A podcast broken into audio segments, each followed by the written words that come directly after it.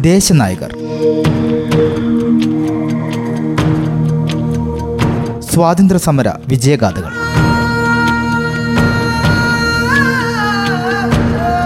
സ്വാതന്ത്ര്യത്തിന്റെ അമൃത മഹോത്സവത്തോടനുബന്ധിച്ച് റേഡിയോ മാറ്റുലി തയ്യാറാക്കി അവതരിപ്പിക്കുന്ന പ്രത്യേക പരിപാടി. നിർവഹണം പ്രജിഷ രാജേഷ്.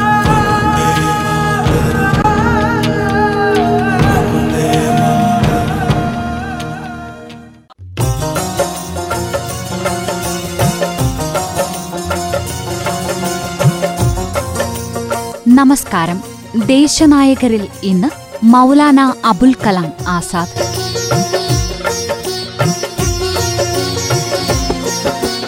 अबुल कलाम आजाद था भारत का दुलारा अबुल कलाम आजाद था भारत का दुलारा गांधी का दाया हाथ वो नेहरू का था प्यारा വിദ്യാഭ്യാസത്തിലൂടെ പുരോഗതി കൈവരിക്കാനായി ഇന്ത്യയുടെ സ്വാതന്ത്ര്യ സമര കാലഘട്ടത്തിൽ തന്നെ സാമൂഹിക മാറ്റങ്ങൾക്ക് നേതൃത്വം നൽകിയ അനവധി സ്വാതന്ത്ര്യ സമര സേനാനികളുണ്ട് അവരുടെ നിതാന്തമായ പരിശ്രമങ്ങൾ ഇന്ത്യയിലെ വിദ്യാഭ്യാസപരമായ മുന്നേറ്റങ്ങളെ ഇന്ത്യൻ ദേശീയ പ്രസ്ഥാനത്തിന്റെ അവിഭാജ്യ ഘടകമാക്കി മാറ്റി അത്തരം നേതാക്കളിൽ പ്രമുഖ സ്ഥാനമാണ് ഭാരത് രത്ന മൗലാന അബുൽ കലാം ആസാദിനുള്ളത്.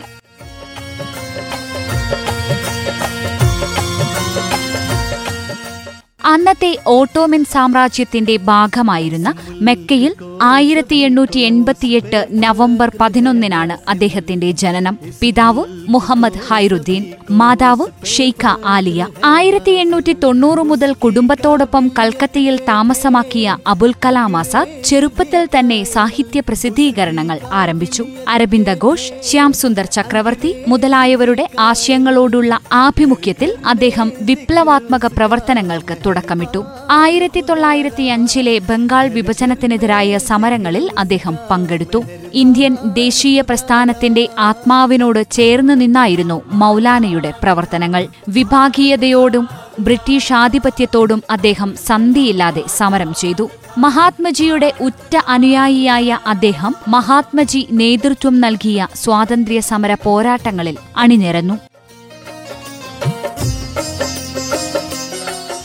സ്വതന്ത്ര ഇന്ത്യയുടെ ആദ്യത്തെ വിദ്യാഭ്യാസ മന്ത്രിയും രാഷ്ട്രശില്പിയുമായി മൗലാന അബ്ദുൽ കലാം ആസാദ് മാറി. മൗലാന അബ്ദുൽ കലാം മുഹ്യുദ്ദീൻ അഹമ്മദ് എന്നായിരുന്നു യഥാർത്ഥ പേര്.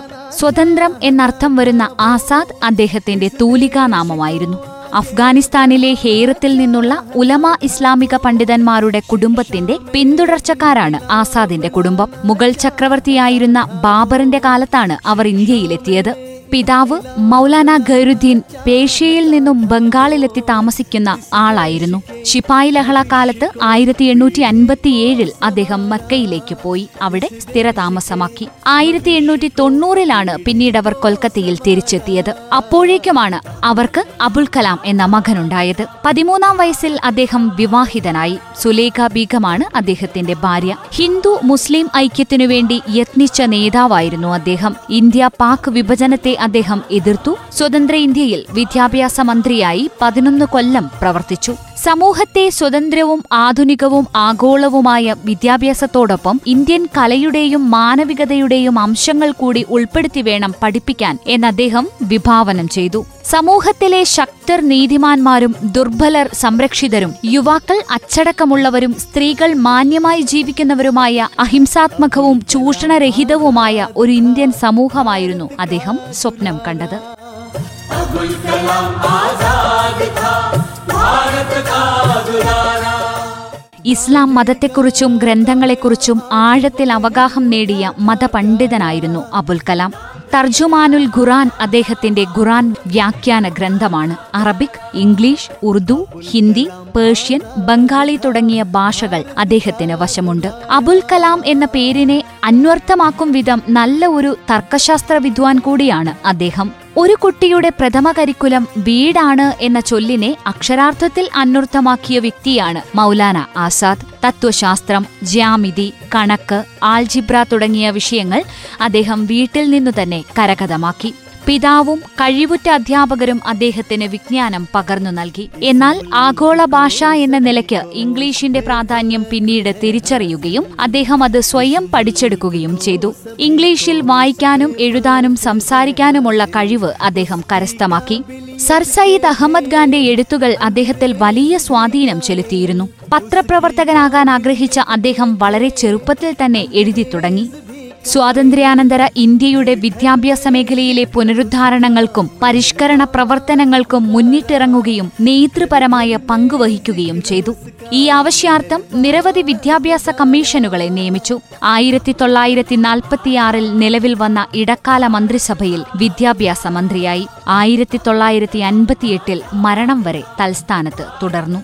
ആയിരത്തി തൊള്ളായിരത്തി പത്തൊൻപതിലെ റൌളത്ത് ആക്ടും അതിനെ തുടർന്നുണ്ടായ ജാലിയൻ വാലാബാഗ് കൂട്ടക്കൊലയും തുടർന്ന് അരങ്ങേറിയ പ്രതിഷേധ സമരങ്ങളും മൗലാനയെ ദേശീയ പ്രസ്ഥാനത്തിലേക്ക് കൂടുതൽ അടുപ്പിച്ചിരുന്നു.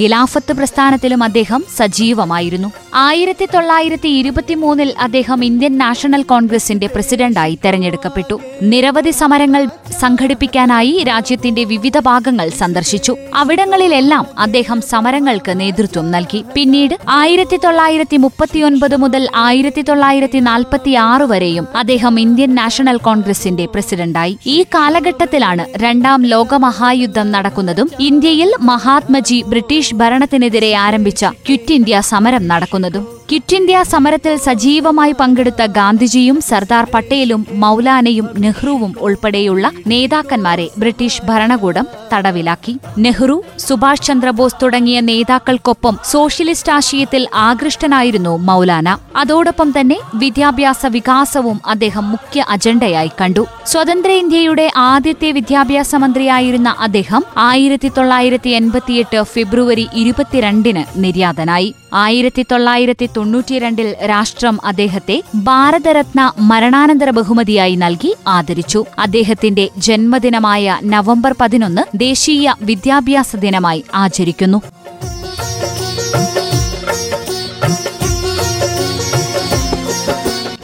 സ്വാതന്ത്ര്യ സമരത്തിനും ഇന്ത്യയുടെ വിദ്യാഭ്യാസ മേഖലയ്ക്കും ഭാരത് രത്ന മൗലാന അബുൽ കലാം ആസാദ് നൽകിയ ദിഷണാപരമായ നേതൃത്വവും സംഭാവനകളും എക്കാലവും ഓർമ്മിക്കപ്പെടും. ആ സ്മരണകൾക്ക് മുന്നിൽ ആദരങ്ങൾ അർപ്പിക്കുന്നു.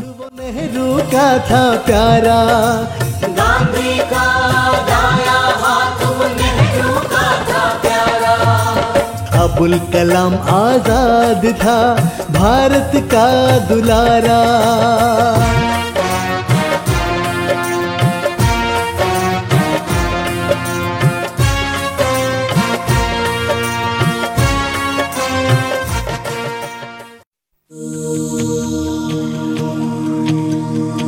ദേശനായകർ സ്വാതന്ത്ര്യ സമര വിജയഗാഥകൾ